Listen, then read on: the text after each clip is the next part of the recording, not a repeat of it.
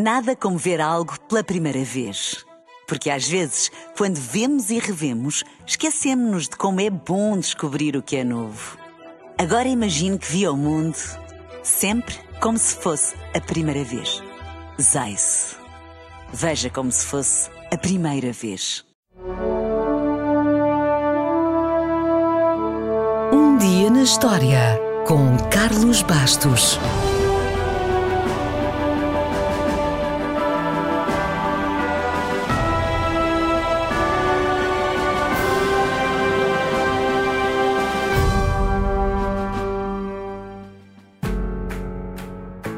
Se gosta de futebol, sabe quem faz anos hoje?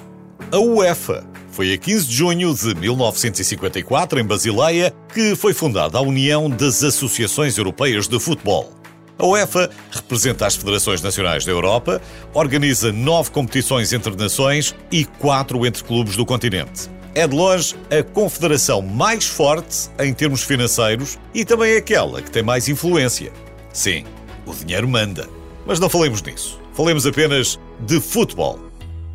O primeiro jogo, onde os jogadores chutavam uma bola de couro recheada com cortiça e cabelo, terá sido inventado por um imperador chinês, 16 séculos antes de Cristo.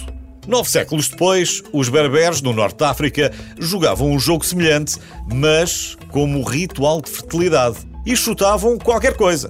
Mesmo qualquer coisa. Podia ser uma bexiga ou a cabeça do animal sacrificado. Também antes dos romanos chegarem à Grã-Bretanha, os habitantes jogavam uma espécie de futebol com algum significado religioso, onde a bola representava o sol. Depois, chegaram os romanos e introduziram regras mais civilizadas, onde já só eram permitidos socos, pontapés ou mordidelas. Com a queda do Império Romano, os ingleses devem ter-se esquecido das regras. E durante a Idade Média, os londrinos acordavam cedo, na terça-feira de Carnaval, para jogar um futebol onde valia tudo, ou quase tudo. Com todos os excessos, não é de estranhar que o jogo tivesse sido proibido no século XVI. Mas o entusiasmo não esmoreceu. Jogavam em todo lado. Não havia limites dos jogadores, nem limites para o tamanho do campo. Podiam começar a jogar numa aldeia e acabar noutra a 10 km de distância. Reza a lenda que um dia, durante um jogo, alguém mandou a bola para dentro de um rio e que um jogador saltou para a sua canoa e não descansou enquanto não voltou com a bola. Só quando ele voltou, as equipas tinham encontrado outra bola e a sua equipa tinha perdido.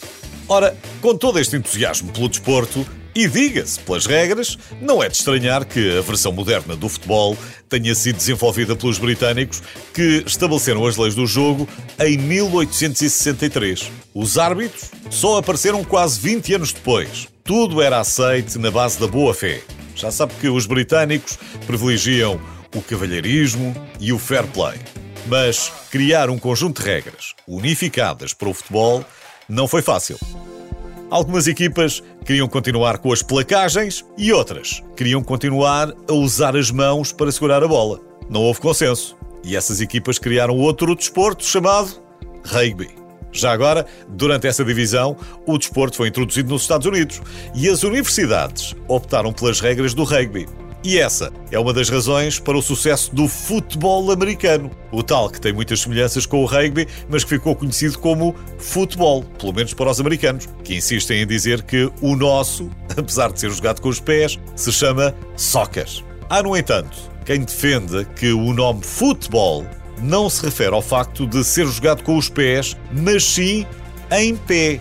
Isto é, um jogo jogado a pé e não a cavalo. Diz que os ingleses são bons a inventar e logo a seguir a perder os jogos. Mas, honra lhes seja feita, grande parte da popularidade mundial do futebol deve-se a eles. Isso ficou ainda muito por dizer sobre futebol. Não se preocupe, histórias não faltam e qualquer dia voltem buscar.